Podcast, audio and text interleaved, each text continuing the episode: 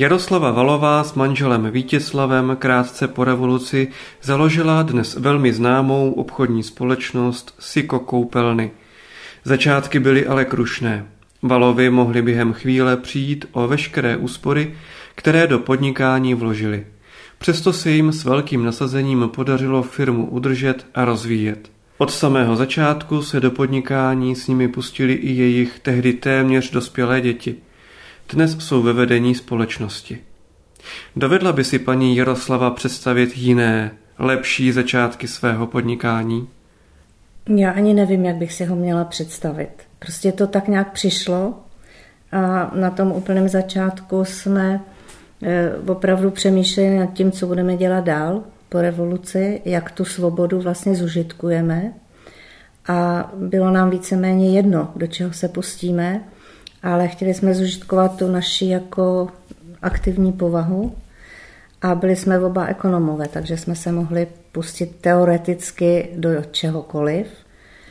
No a náhoda tomu chtěla, že jsme se pustili zrovna do těch obkládaček a právě jako ne, nedovedu říct, jestli bychom bývali měli začínat nějak jinak, nebo že, jestli by bylo lepší začínat nějak jinak, protože prostě byla to shoda náhod a my jsme potom tu příležitost, i když se ze začátku zdálo, že to nebylo dobré rozhodnutí, protože jsme do toho dali ty rodinné úspory a e, bylo to těsně po zdražení a ten začátek a ten rozjezd úplně jednoduchý nebyl.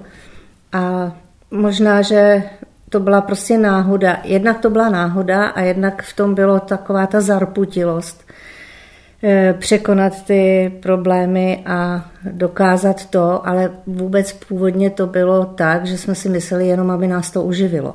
Aby jsme měli jakoby svoji osobní svobodu v tom jakoby svým zaměstnání a nebyli jsme jako zaměstnanci. Takový byl asi původní záměr. Vložili jste do toho veškeré úspory, co jste měli, nastřádané za desítky let nebo za... No v podstatě za celé manželství, protože my jsme byli takový docela šetřiví, vždycky jako jsme se rozmýšleli, co si koupit nebo ne, a i naše děti k tomu byly vedený a hlavně teda jsme měli u nás v rodině takový, bych řekla, kult práce, pořád se něco dělalo, no a z té práce byl i nějaký užitek. Prodávali jsme vlnu z ovcí, rychlili jsme narcizy, pěstovali jsme tůje, prodávali zahrádkářské prodejně. Takže jsme opravdu jako měli naspořeno na tehdejší dobu docela dost peněz. No a děti taky, ty se předháněly, nosili ty svoje sto koruny, co dostali za práci, za vysvědčení do té spořitelny, a takže měli taky docela slušný úspory, každý přes dvacet tisíc, tehdy to bylo docela dost. No a my jsme potom teda vzali veškeré ty vkladní knížky a ty úspory jsme do toho vložili. A taky se mohlo stát, že za pár měsíců z toho nebude vůbec nic? No to bylo velikánský riziko. Ještě... Jak to, že se to nestalo? No právě ta zodpovědnost a ta pracovitost nám hrozně pomohla v tom, že jsme se do toho pustili po hlavě, a i když jako... zdánlivě ta um, příležitost nevznikla v dobrou dobu toho zdražení, ale na druhou stranu tam byla ta příležitost, že jsme byli u té hlavní silnice a že se teprve jako rozdroboval a zase znova nastoloval nový trh.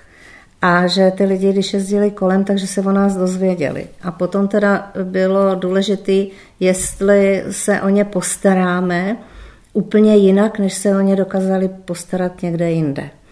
A taková ta agilnost v tom splnit každé přání tomu zákazníkovi a slušně se k němu chovat, tak to nebylo tak úplně obvyklé v té době a ta pověst se začala rychle šířit a znali nás až v Praze a v širokém okolí, a tím, když získáte ty zákazníky, tak máte šanci, že to zboží otočíte, že budete mít marži, že vyděláte a dostanete se z toho. Kdy jste si začala uvědomovat, že vaše podnikání je opravdu veliké a je to mnohem víc, než jenom se uživit? Já jsem si to nějak skoro ani neměla čas uvědomovat.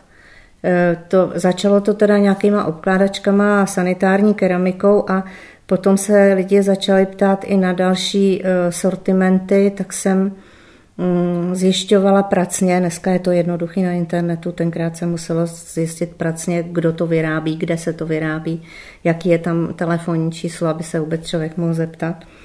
No a takže jsme přibírali další sortimenty. No a byla jsem teda z toho jako hodně unavená, ale prostě věnovala jsem tomu maximum a i doma mě skoro už potom zrazovali a říkali, tak když už nemůžeš, tak si nevymýšlej další další věci. No ale bez ale toho by to stejně to, dělala. No, no určitě, bez toho by se to bývalo nerozšiřovalo, jako nezvětšovalo. A takže já jsem neměla ani čas přemýšlet nad tím, jestli mířím nebo cílim někam výš. Já jsem prostě chtěla jenom vyhovět těm zákazníkům. Zákazníci byli ti, kdo určovali váš život? No, dá se to tak říct, jo, protože ty první roky nebo a vůbec ty první měsíce, tak to jsem skoro ani nespala. Musím říct, že jsem byla úplně vyčerpaná. Já tam vnímám zajímavý obrat, kdy jste šli do rizika a šli jste do toho s tím, že je to něco, co by nás mělo uživit a budeme svobodní. A převrátilo se to v to, co chce zákazník. A už tam a nešlo o vaši svobodu. Naopak. To, naopak, to vůbec žádná moje, oso- třeba moje osobní svoboda nebyla vůbec žádná. A, ale prostě tak se to vyvinulo a tak jsem se tomu musela přizpůsobit a ono už potom ten vlak se rozjel a ty peníze do toho vkládáte, teďko máte už peníze nebo odebran zboží u, u dodavatelů, musíte jim zaplatit a jako vystoupit z toho je potom velice těžký. A i když jsem si kolikrát říkala, já už nechci, já už nemůžu. A právě proto mi říkali doma, tak si nevymýšlej. A jakou jste čekala odpověď místo toho, tak si nevymýšlej, když, když jste vlastně ani neposlechla v uvozovkách? Mm. Já jsem asi na nějakou moc odpověď nečekala. Já jsem spíš asi možná ještě i při tom vyčerpání dokázala tou rodinou trochu manipulovat a přimět je k tomu, aby pracovali vlastně tím samým tempem jako já. Takže jako to nebylo jenom, že já jsem byla z toho unavená, byli jsme všichni.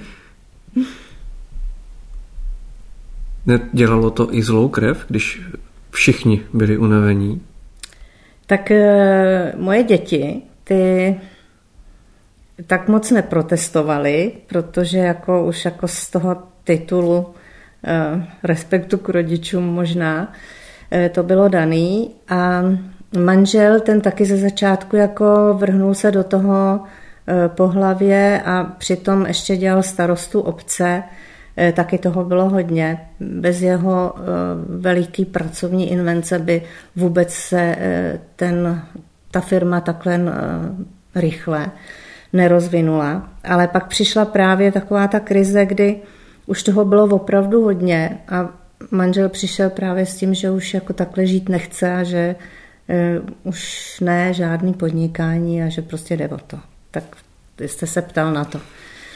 Že k nějakým zlomům přeci jenom došlo, ale pokud máte, máte tři děti a pokud oni by vnitřně sami to vnímali jako, že se jim nechce, tak můžete i jako máma říkat cokoliv a zablokovali by se. Tam ale ku podivu jste fungovali spoř- i být vyčerpaní s, s neuvěřitelným tempem. Jste pořád šli dopředu, to i snad je neopakovatelné, jako nebo vzácné. No, já nevím, ale oni byli skutečně zvyklí od mladá a mala pracovat a dostávat za to i nějakou adekvátní odměnu. A oni prostě od mala poznali cenu peněz a i výhodu toho, když prostě si něco našetří a někdy si teda i něco z té spořitelny mohli vybrat, a nebo vybrali a e, koupili si něco, co by si jinak koupit nemohli, nebo co by asi neočekávali, že jim koupíme my.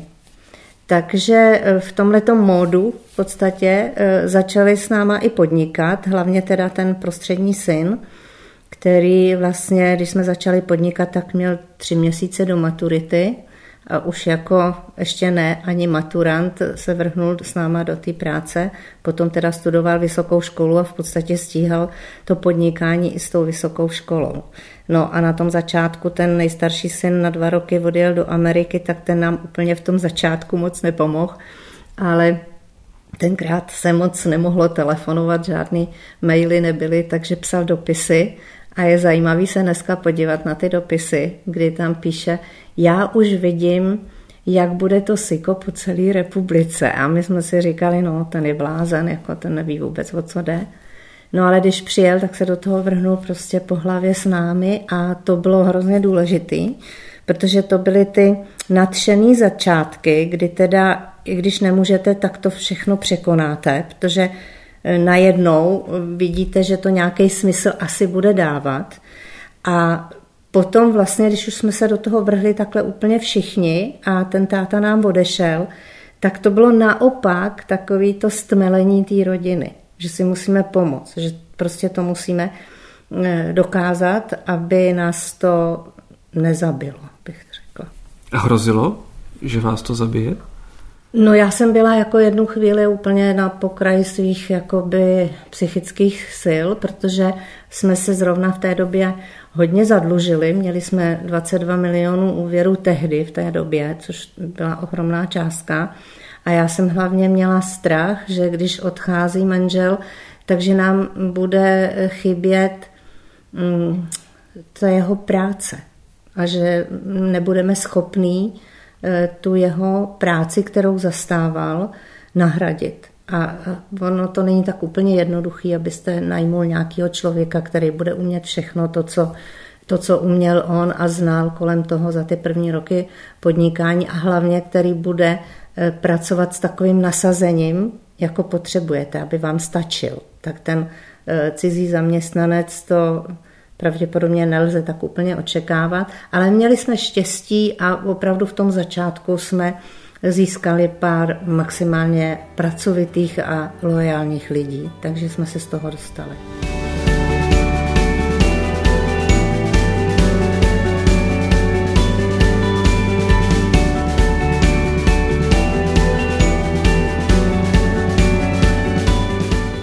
Vnímáte povolání podnikatelky jako povolání od Boha? No, to je, to je docela těžká otázka. Já si spíš myslím, že je to boží dar, když člověk jako má nějaké schopnosti organizační, nebo když si to umí spočítat a nebo když teda mu není za těžko pracovat, je zdravý, tak to bych jako nesměšovala jako dar od Boha, to povolání, ale ty předpoklady, které člověk dostal darem. A hrával nějakou roli, třeba jak jste zmínila, že jste byla na tom psychickém dně, setkávala jste se nějak s Bohem v takových chvílích? Byl to třeba on, nechci vám podsouvat odpověď, ale byl to třeba on, kdo vám pomáhal? Asi každý člověk, když je mu nejhůř, tak najednou e, takové myšlenky má a možná se začne i modlit, i když se třeba předtím nemodlil. Ale já musím upřímně říct, že já jsem s boží pomocí v té chvíli vůbec nepočítala. Ne, já, ty moje myšlenky byly úplně někde jinde. Právě jak to dokážeme, aby jsme to ustáli, a co bude dál a jestli ten úvěr splatíme. A abych jako přitom se obracela k Bohu o nějakou sílu a pomoc, to mě opravdu nenapadlo vůbec. A co vám vlastně Bůh dává? Kromě těch darů organizovat a být dobrou podnikatelkou. Já si myslím, jako, že já to mám jako s tou vírou e, tak, že já jsem jako malá holka chodila do kostela s mojí babičkou, potom teda s maminkou a pak ještě v polovině padesátých let jsem chodila na náboženství a pak jsem teda málem na to doplatila, protože mi do posudku napsali, že matka je nábožensky založená a to nebylo jako dobré pro to doporučení na nějaký studium na střední škole. tak tam z té komise nějaký soudruzi říkali, že bych mohla jít do drůbežárny se vyučit a můj, můj tehdy třídní učitel asi zachránil možná i moji budoucí jednak vzdělání a moji budoucí kariéru, protože řekl, že to, to asi ne, že jsem nejlepší jeho žákyně ze třídy a že by teda se měla jít na střední školu. Tak jsem šla na střední a potom teda na vysokou školu. Ale um, já jsem chtěla říct, že teda vlastně v té polo, polovině padesátých let, když jsem chodila do toho náboženství, tak to bylo ještě jako spíš takový Kainovo znamení. A my jsme i celá rodina potom uh, vlastně hrozně dlouhou dobu nechodili ani do kostela a vůbec to nebylo pro nás jako důležitý. No a já jsem se potom dostala jako k víře a vůbec k tomu, abych do toho kostela začala chodit takovou náhodou. To už jsme podnikali, to bylo nějak kolem roku dva tisíce, asi ani ne deset let potom začátku podnikání, kdy už teda to nebyl takovej úplně zápřah jako na začátku. A tehdy v Čimelicích se světil nový zvon a přišel pan farář, a protože maminka do toho kostela chodila, tak jako jí znal a přišel za mnou jako za podnikatelkou, jestli bychom na to nepřispěli. No tak jsme jako Siko přispěli na zvon. No a já jsem najednou tak nějak postupně začala chodit do toho kostela víc a víc a začala jsem o té víře i víc e, přemýšlet. Co vás tam vlastně lákalo začít chodit?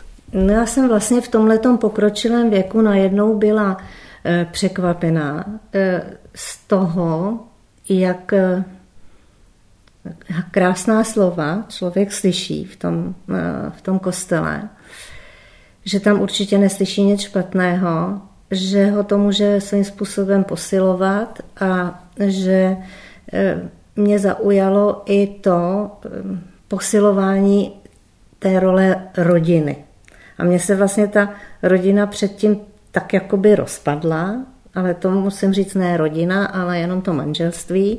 Naopak rodina se mi stmelila a mě tohle to hodně jako oslovilo. No a právě, že já jsem ale tam měla takovou dlouhou jako mezeru v tom, jestli jsem žila s Bohem nebo s vírou, že hledám jako pořád, pořád ten cíl. A já si myslím, jako, že ta víra, že s vírou souvisí pochybnosti.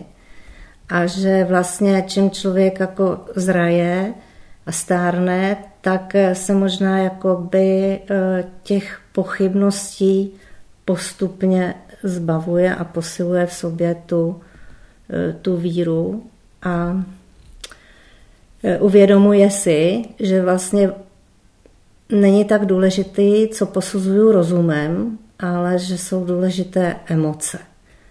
A ne, že to prostě potom právě tohleto člověku pomáhá. Protože ono, emo, emoce a rozum se moc nemají rádi. Ale když se scho- jsou schopni domluvit, tak to potom je o to lepší. No to jo. Ale protože se tam ten rozum vždycky jako vkrádá a jak je tohle a jak je tohle a to prostě není ta správná cesta.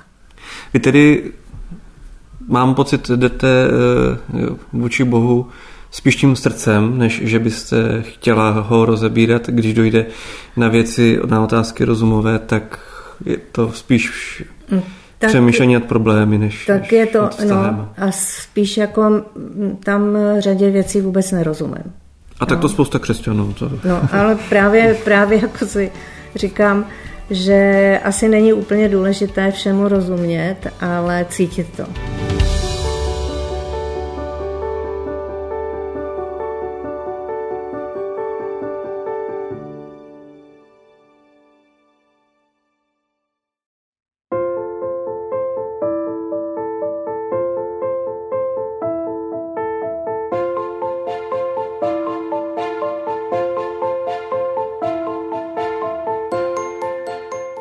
V druhé části našeho rozhovoru hledáme spojitost mezi desaterem a jeho uváděním do života, včetně práce. Pro Jaroslavu Valovou jsou v životě důležité také emoce a zvláště v otázkách víry jí přijde, že vnímat srdcem je důležitější než snaha o pochopení všech pravd. Nestaví se tedy desatero, řada strohých hesel, do protikladu s emocemi? No, oni jsou tam určitý přikázání, které souvislí opravdu s tím, jak jste říkal, že to je nějaký řád.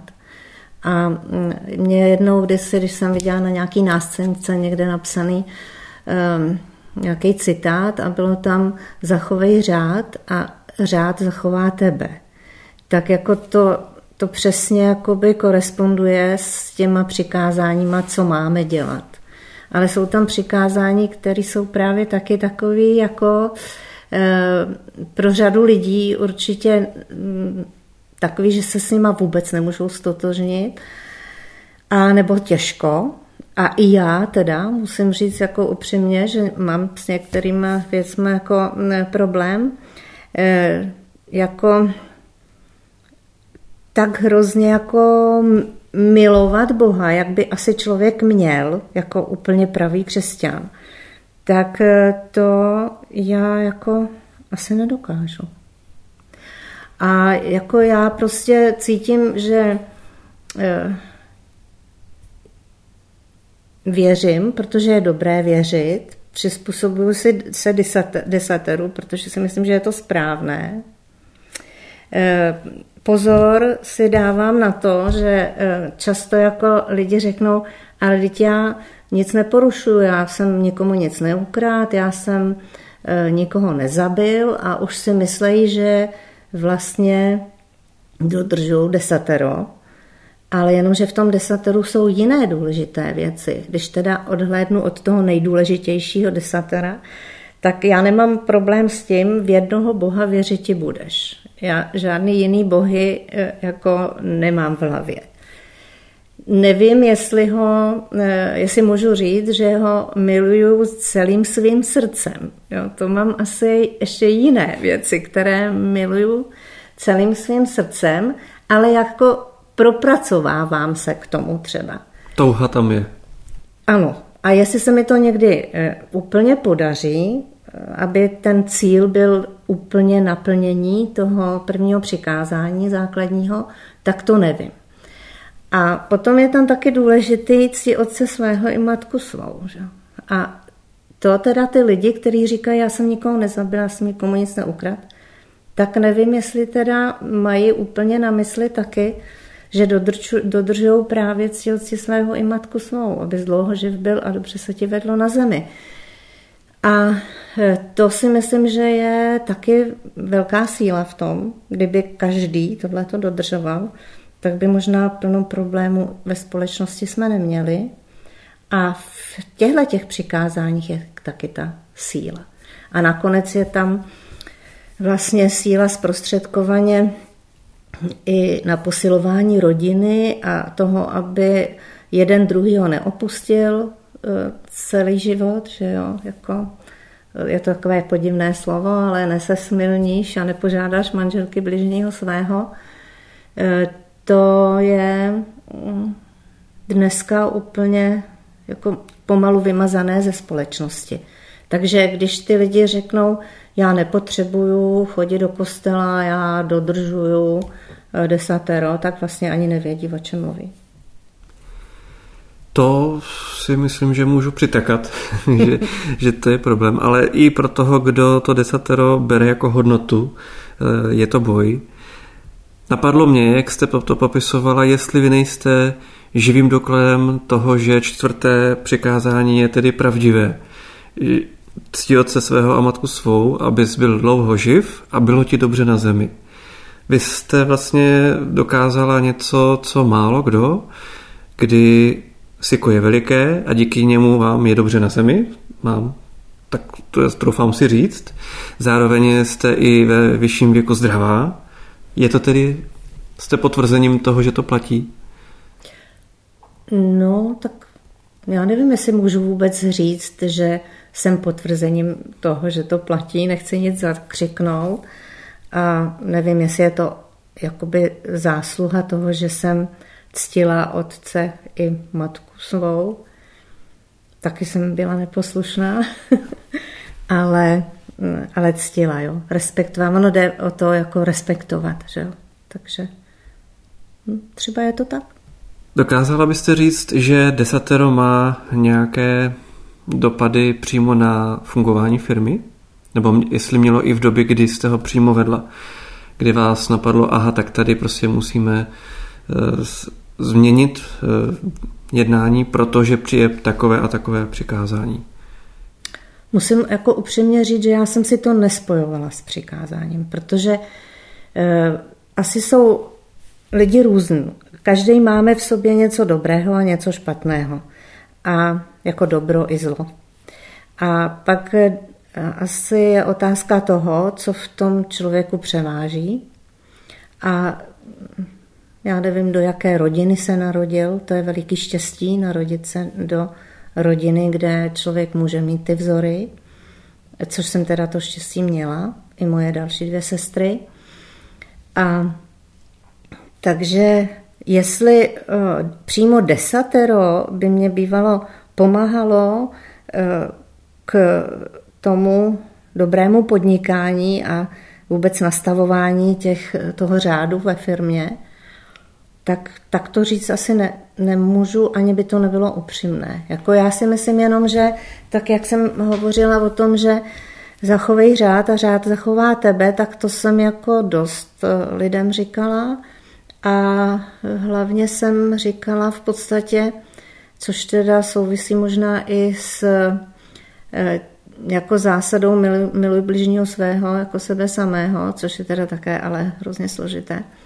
Tak ale v tom byla vlastně obsažená taková moje, to životní krédo v tom podnikání, mysli na druhého v řadě. A to bylo zase jenom kvůli tomu, aby se dobře všem pracovalo v té firmě. Aby jako každý pracoval tak, aby na tu jeho práci se bezchybně a rychle mohlo navázat. Jo, takže to jsou vlastně samé, samé praktické věci, ale když to tak do, dohlédnu, tak vlastně ty přikázání toho desatera, to jsou vlastně praktické věci. Takže ono se to prolíná, ale že bych jako bývala přemýšlela o tom, že se řídím desaterem při podnikání, tak to ne. Vy jste přišla na to, co jsem si schovával na ten třetí rozhovor, kdy jste zmínila miluj bližního jako sebe sama, že podle mě taky právě souvisí s vaší firemní hodnotou i osobní mysli na druhého v řadě. Já vám potom vysvětlím, jak já jsem na tom přišel v rozhovorech ve vaší firmě, takže potom se tomu budeme věnovat více, ale zkusme být třeba konkrétní na jednom příkladu. Velkou, co, tím, co je velmi důležité pro Siko, je komunikace se zákazníkem formou prezentace, ať jste na webových stránkách nebo máte katalogy a ty musí nějak vypadat. Na druhou stranu musí vypadat tak, aby taky byli schopné prodávat a tady už může být a nemusí být ta hranice nepromluvíš křivého svědectví, že vy můžete ukázat něco v nějakém světle, aby protože je jasné a měřitelné, že tohle to prodá, ale na druhé straně vy víte, že to zase tak úplně pravda být nemusí. Je ta, jsou to situace, kdy se to tedy kryje, že řeknete si, si vždycky komunikuje tak a na pozadí jsou věci úplně tip-top, podle pravdy, otevřu si katalog a je to tak, ano. No já si myslím, že jako úspěšný obchodník to nemůže jinak dělat, protože to by všechno to, co by udělal špatně nebo jako záměrně podvodně, tak to by se mu určitě vrátilo a vrátilo by se mu to časem a ta linka toho úspěchu by nemohla být taková přímočará, nebo třeba možná vůbec žádná. Ale je pravda, že taky jsme zažili situace, kdy jsme měli nějaký zboží, které jako třeba nemuselo být úplně atraktivní pro ty zákazníky, protože jsme se třeba jakoby spletli v tom, že jsme si my mysleli, bude se to líbit a ono se to třeba nelíbilo, tak, jak jsme si představovali. ale nemůže v tom být to, že já to budu vychvalovat a sama o tom budu mít pochybnosti. Já musím si na tom najít to, to pěkný a musím vytáhnout tu přednost toho zboží. Já si pamatuju, že třeba v devadesátých letech bylo málo bílé keramiky sanitární a že jsme mohli dostat, kolik jsme chtěli barevné keramiky a tu, tu bílou nám nechtěli dávat a barevnou keramiku moc nikdo neznal, takže o ní takový zájem nebyl a já jsem ale vymyslela takový systém vystavování, aby se ta barevná keramika krásně hodila k určitým obkladům, dlažbám, aby to bylo hezky sladěný interiér, tak jsme to začali v, jako v těch našich prodejnách i vystavovat. A my jsme se najednou stali největšíma prodejcema barevné keramiky v republice. A to prostě není o tom, že teďko najednou bych měla strach, že mi to zůstane na skladě a tak si budu vymýšlet něco jakoby špatného na zákazníky, ale musím to udělat tak, abych jako to se ctí udělala. Aby, působí to na mě, aby z té věci, která do té doby jako kdyby neměla hodnotu, mm-hmm. tak udělat z ní věc, která, ho, která hodnotu má. No, to je tak, ale nesmí to být tak, že třeba to má špatnou funkci a já to budu chtít stejně prodat. Ano. Kazové, kachličky. No a... to ne, to ne. Mm-hmm. A pokud teda některý lidi chtěli něco levného a tehdy úplně v těch devadesátých letech se ještě dali koupit ve druhé jakosti, dokonce i ve třetí jakosti, tak jim tohle musíte prodat. V té třetí jakosti, když to chtějí za málo peněz, tak musí počítat s tím, že tam nějaký ten kas budou mít, no. Ale musí to být na robu.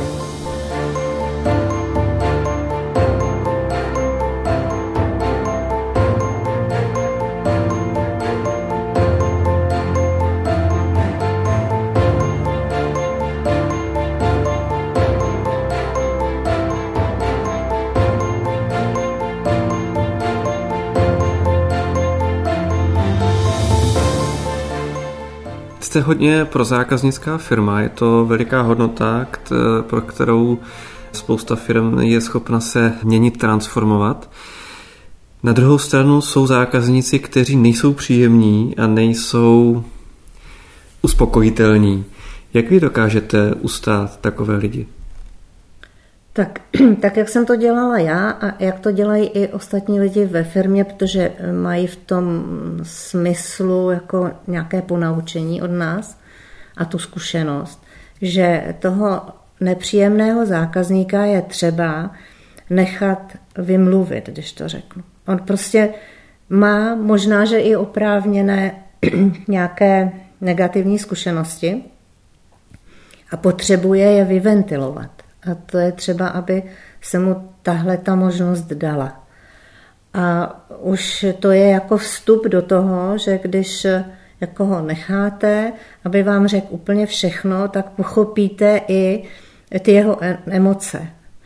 A pak s ním můžete jako v klidu jednat. I když třeba se k vám jakoby choval jinak, tak ono je to... Kdo po tebě kamenem, tak ty po něm chlebem. To by se, teď mě to teda napadlo, jinak jsem o tom nikdy takhle neuvažovala. Ale asi něco na tom teda je, protože vlastně tím slušným chováním a tím klidem toho člověka tak trochu odzbrojíte a on většinou teda, možná jsou výjimky, že se nedají vůbec nějak jako spacifikovat, ale většinou to končí tak, že se domluvíte a nakonec i ten jakoby problematický zákazník se vám třeba omluví a rozcházíte se v dobrým a máte z toho potom v podstatě obě strany dobrý pocit. Na druhou stranu nečekal bych, že omluva od tohoto zákazníka je cílem toho jednání. Ne, to ne. Co je tedy cílem? No, tu situaci jako rozhodnout a vyřešit, jo? Protože on přišel s něčím, já nevím, chce to vyměnit kvůli něčemu a vy vidíte, že to třeba možná poškodil sám Jo, a tak jako ho zase musíte nechat vymluvit a možná, že se třeba chytne do, do pasti sám, že jako neříká úplně všechno tak, jak je. A pak mu to zase musíte umět vysvětlit a zase ale klidně. Ale jakmile dojde na nějakou hádku, ne, takhle to nebylo a vy neříkáte pravdu a to, to, to prostě nikam nevede. Takže v takovém případě radši, raději mu vyhovět, než... E, někdy je to tak, že jako fakt člověk musí zvolit tu cestu, i když jako vidí, že ten zákazník nemá pravdu, tak je ale tak neodbytný a vy si uvědomíte, že je v podstatě i nebezpečný z hlediska pověsti té firmy, že prostě radši tu svoji pravdu dáte stranou a vyhovíte, protože třeba někdy opravdu není žádný jiný zbytí. My jsme před několika chvílemi mluvili i o emocích. Jaké emoce se ve vás probudí, když se řekne zákazník? Jaká emoce se ve mně probudí? No, když to řeknu jednoduše, zákazník je náš pán, tak to bude vypadat jako klišé. Ale já to tak vnímám. Já prostě, když se řekne zákazník, tak já si představím, že jsem ten zákazník. A já to říkám i ve firmě celé ty roky, co jsme podnikali, a všem to říkám. Vždycky si představte, že do té prodejny vcházíte vy, že vy jste ten zákazník a že všechno musíte mít tak zpracovaný a tak popsaný a tak vystavený a tak se chovat k tomu zákazníkovi, aby vy jako zákazník jste byli spokojený. A aby ten zákazník, aby vám to, aby vám to bylo předloženo tak, že tomu rozumíte, že víte, o co jde, a že se tam budete cítit dobře.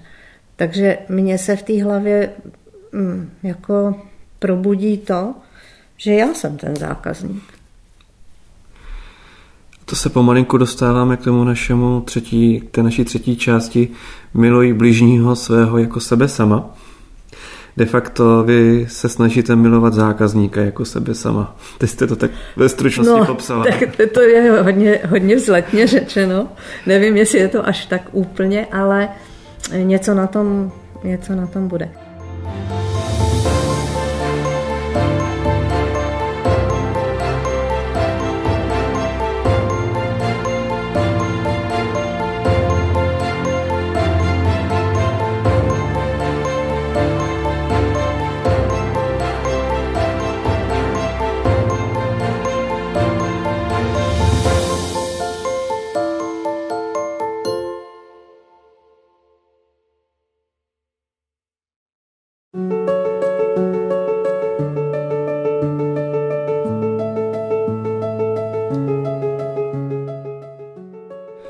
Se pomalinku dostáváme k té naší třetí části, miluj bližního svého jako sebe sama. De facto vy se snažíte milovat zákazníka jako sebe sama. Teď jste to tak ve stručnosti no, popsala. Tak to je hodně, hodně vzletně řečeno. Nevím, jestli je to až tak úplně, ale něco na tom, něco na tom bude. Ale pokud se jako dotknu tohohle toho eh, tohodle jako vyjádření miluj bližního svého jako sebe samého, tak to je jedna z věcí, které tak úplně přesně nechápu. Mm-hmm. A, nebo nechápu. Chápu, co je s tím jako myšleno, ale nevím, jestli jsem toho schopna.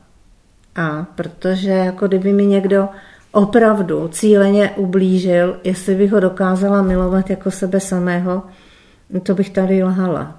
To jako prostě bych nedokázala. Už to někdo, někdo někdy udělal takhle cíleně, že vám opravdu ublížil? No já jsem třeba neuměla odpustit ze začátku, potom, když jsme se rozvedli, tak jsem měla velký problém odpustit jako manželovi, že jako odešel.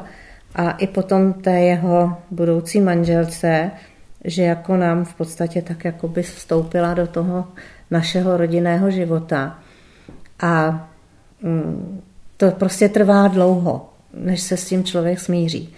Ale i když ví, že to smíření a odpuštění, odpuštění je strašně důležitý pro něho samotného, tak to prostě nedokáže. A musí, chce to všechno čas.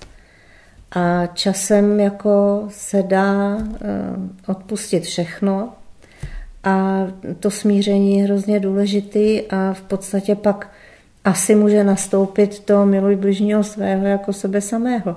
I když teda úplně do důsledku nevím, jestli... Já myslím, že vy máte teda tendenci uh, mířit... Uh, intenzivně vždy k dokonalosti a ta bude až v nebi. Že opravdu uh, asi se nemusíte trápit tím, že, že to tady dneska a teď nejde takhle úplně dokonale, tak asi to problém nebude. Ale chcete mi říct z toho předtím, že jste se dopracovala tedy po nějakém čase k opravdu k odpuštění? Já to tam mám, že jako nám to zkomplikovalo život, ale na druhou stranu vím moc dobře, že všechno špatné pro něco dobré. A kdyby to bývalo takhle nedopadlo, tak nedopadlo to tak ani s naší rodinou, že by jsme byli takhle semknutí, ani s tím úspěchem ve firmě. To vím naprosto přesně. A takže jako možná i tohleto poznání mě pomohlo v tom, abych se s tím jako vyrovnala, nevím, jestli je to odpuštění, ale je to to smíření. No a, ale třeba s tou manželkou, svého manžela, jako druhou manželkou, tak s tou jako nemám potřebu se bavit. Asi tak. Jako já nebudu jí nenávidět, ale nemám potřebu se s ní bavit. Když se tedy řekne odpuštění, vyvolává to ve vás příjemný pocit? Je to pocit komplikovaný, ale určitě příjemný, pokud se to člověku povede. Kolik let to bylo cesty, pokud to byly roky? No, možná patnáct. A po těch patnácti letech jste si pak jednoho rána řekla... No to přijde tak jako, to přijde samo, jako postupně. To přijde a v podstatě zase v tom hraje i roli ta rodina a ty děti, se kterými se manžel jako stýká. A dneska nemáme problém ho pozvat na rodinná setkání, na rodinné oslavy, ale přijde jenom on. A takže jako to všechno prostě spraví čas a člověk si to jako přebere v té hlavě a nějaký názor si možná na to udělá, nebo možná ani ne žádný názor, prostě je to nějaká emoce smíření, kdy mu to jako najednou přestává vadit. Pojďme se vrátit k tomu textu úryvku. Tady je vlastně obsaženo to první přikázání desatera, miluj Boha, mm-hmm. celým srdcem, celou vůlí, celou silou. A pak je to ještě povýšeno, to největší je miluj blížního jako sebe sama. To je opravdu do, nejdokonalejší dokonalost, jaká se dokáže představ, si dokážeme představit. Dokážete si představit, že jednou byste to opravdu dovedla milovat Boha celým srdcem, celou silou, vůlí. Celá Jaroslava Valová miluje Boha. Teď momentálně si to neumím představit. A že jednou taková chvíle nastane. Ale že třeba jednou taková chvíle nastane, možná jo. A ono to asi možná taky přichází s nějakými životními krizemi. A tam právě v té krizi si myslím, že přestávají být tak důležité ty pochybnosti, které má člověk, když jako zrovna žádnou krizi nemá. A pak teda najednou se asi obrátí k tomu Bohu, pokud tam je nějaký ten předpoklad už z dřívější doby, tak se k němu obrátí asi s celou svojí silou. Ale jestli se mi jakoby podaří dosáhnout až tohoto vrcholně cílového stavu, to nevím. Já si myslím, že tohle to bude v nebi. No. Až se tam sejdeme, tak si povíme. Ale Je to něco, co si sice nedokážeme představit, ale je to něco, co byste si přála? Jo, určitě bych si to přála a myslím si, že by to bylo dobré, kdyby si to přál každý, protože asi to dává sílu a prostě já, já jsem možná už to tady řekla, že věřím, že je dobré věřit, protože to prostě tu sílu člověku dává. Dává mu to nějakou vyšší dimenzi toho žití, nebo nevím, jak bych to správně řekla. A máte pocit, že ta láska k Bohu u vás roste? Že tedy vlastně jste před nějakým ideálem a vyvíjí se to kupředu? Určitě takovýma pomalýma krokama, jo. A proměňuje to váš život? No, to si myslím ani, že ne, že já žiju pořád stejně. Mm-hmm. A, ale je pravda, že čím je člověk starší, tak vlastně e, víc a víc vidí, jak je pro něho důležité nejen e, mít tu spořádanou rodinu, ale mít kolem sebe i pár lidí, k, kteří mají to smýšlení podobné a dělá mi třeba hrozně dobře, když jdeme v neděli do kostela, ale bohužel teda ne já s dětma, ale jsem tam některý vnouče vemu sebou. Ale když potom, já tomu říkám kostelní společnost, když ty lidi, co jsme byli v tom kostele, tak určitá jenom část těch lidí, jdeme a jdeme třeba do cukrárny na kafe a povídáme si tam a má člověk pocit, jako že je mezi svými. A čím je člověk starší, tak tohle je pro něho víc a víc důležité. Vy jste vlastně během podnikání i na tyhle ty chvíle neměla vůbec čas? No vůbec.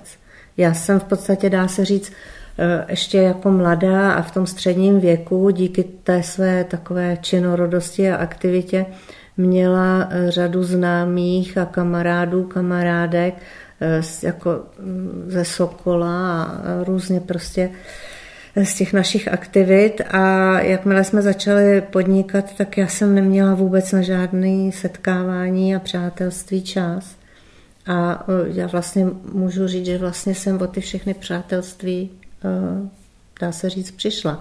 Já, když se s těma lidma potkám, tak jako jsme za dobře, je to fajn, ale že bych to mohla nazvat, že jako pokračuje nějaké přátelství, které bylo tehdy, tak to ne. A je to škoda? No tak jako mám to zase nahražen něčím jiným. Jako mám e, plno přátel, e, který, kteří jsou přímo z firmy. E, mám radost z toho, že se vlastně utužila ta rodina, že máme jako velice dobré vztahy i s vnoučatama a plno času trávíme spolu na různých rodinných aktivitách a třeba zase, kdybych neměla tohle, co nás stmelilo, což je teda ta firma, tak bych měla třeba přátelství jiná, ale já jsem ráda, že mám ta přátelství rodina.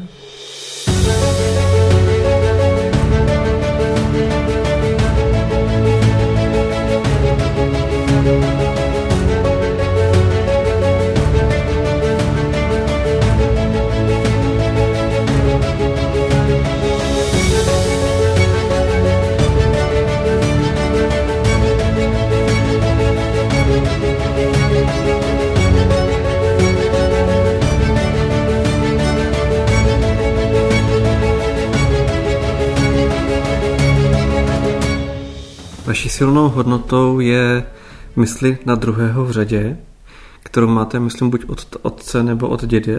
No, od, od mého tatínka. Ano. No. A já jsem měl možnost i ve vaší firmě v Čimelicích mluvit se s některými lidmi právě o této hodnotě. Tak někteří říkali, že v čem spočívá tato hodnota, to je, že doplň, když jdu tisknout do tiskárny, tak nenechám prázdnou přihrádku, když jdu na záchod, tak nenechám tam, doplním toaletní papír, pokud je potřeba, protože co si má člověk hned vzpomenout, v čem to spočívá. Ale zajímavé je, že právě vaše finanční ředitelka v tom, jak to popisovala, tak vlastně popsala právě to miluj bližního svého jako sebe sama. Že ta, ta podstata toho mysli na druhého řadě je právě v tom, že já toho druhého mám rád. Uh-huh. A vy jste to sama vlastně, aniž jsem vás tam navedl v tom druhém rozhovoru, ano. to říkala, že to tak vidíte. Jak to, že... Nebo čím je tedy pro vás důležité mít toho druhého, toho druhého v řadě mít rád? Mm, já nevím, jestli vždycky toho druhého v řadě musím mít ráda. Ale já ho vlastně jakoby přivádím k tomu, aby i on myslel tak. A já musím být teda tím příkladem, že to dělám především já, abych to naučila toho druhého, aby on se taky choval ohleduplně k tomu svému okolí a k tomu svému spolupracovníkovi a tak dále. Takže nevím, jestli to je tak, že já bych jako si dávala za cíl, že já musím mít každýho ráda. To, to ne, to asi ne. Teď jde o to, jestli vnímáme mít rád jako tu, tu samou věc. Já si nemyslím, že mít rád znamená mít laskavé pocity vůči tomu člověkovi, to není nutné. Ale mít rád je právě spíš to jednání. Já se chovám, jako kdybych ho měl rád, protože když někoho nemám rád, tak se mu vyhnu. Já bych řekla, že to nemusíme nazývat jako tím mít rád, ale že je to respektovat ho a od, od myslet si to svoje ego a přizpůsobit to své chování tomu, aby vlastně tam ten respekt nastal, aby i ten druhý člověk, od kterého já vyžaduju, že by mě měl respektovat, tak abych se k němu chovala, tak aby on mě respektovat mohl. Proč si odmýšlet své ego? No to, to nikam jako do moc dobrých konců nevede. Jo. Jakmile člověk jako začne uh, upřednostňovat svoje ego, no tak upřednostňuje svoji vlastní osobu, tak v některých situacích je to možná dobře a je, je to vlastně o tom zdravém sebevědomí, ale zdravé sebevědomí to není uspokojování ego, ega. Uh-huh. Tam je to uspokojování toho ega může být jako nezdravé v tom, že je to na úkor toho druhého, ale um, já tohle to jako v sobě nemám, já jenom vím, že třeba i v tom našem rodinném podnikání my jsme byli každý úplně jiný. Každý z těch dvou synů, dcera i já,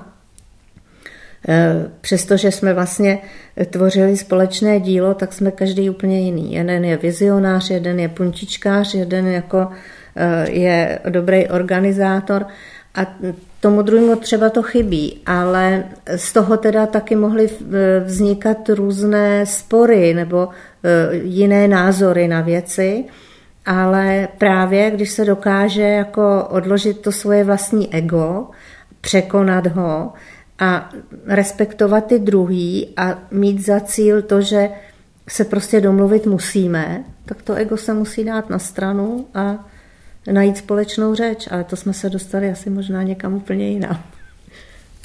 No, nevím, jestli jsme se dostali úplně jinam, od ale... Tý, od ty finanční ředitelky jsme se dostali. To od té, kde, kde, která, kde, u které jsem vnímal, že to popisuje právě tak, já se chovám k tomu druhému, protože je tam ten respekt. A já jsem to vnímal i, i ten vztah. Jo, že ono to vlastně mít někoho rád, mně se to kryje s tím, že máme, mám, máme i nějaký vztah. No ale právě tam to bylo asi jednoduché, aby možná e, naše finanční ředitelka mluvila v tomto duchu, protože ona je přesně takový člověk. Jako e, já si myslím, že asi bych nenašla ve firmě někoho, kdo jí nemá rád. A přestože je to finanční ředitelka, a což není úplně e, jako e, pozice, kterou by ostatní milovali, ale ona prostě je taková, že e, ten respekt má, e, je ohromně vstřícná a dává tomu druhému jako najevo, e, že nebo najevo, jí člověk prostě věří. Jo, a ona je uvěřitelná, umí se hrozně, chovat, hrozně hezky chovat, eh, profesionálka, prostě má všechny dobré vlastnosti, takže je to docela jednoduché potom s takovým člověkem vycházet. Takže jsme odhalili její tajemství. Miluji blížního jako sebe sama. Tam se mluví i o lásce k sobě. Máte se ráda? Tak s tím jsem měla asi celý život trochu problém, protože spíš jsem měla v sobě málo sebevědomí, nevěřila jsem si. V podstatě, když si vzpomenu na různé situace od svého dětství, až přes studia, až přes práci, podnikání, v podstatě až doteď, tak vždycky ke všemu přistupuju tak jako opravdu s pokorou. Ale nevím, jestli to je pokora, anebo jestli to není náhodou málo sebevědomí. A který musím potom překonávat tím, že, nebo překonám ho vlastně až tím, když to dokážu a povede se mi to, to, co chci. Tak teprve jako si říkám, jo, asi to nebylo tak špatný. Děkuju i za tento rozhovor. Myslím si, že to nebylo tak špatný. Díky moc. Yeah.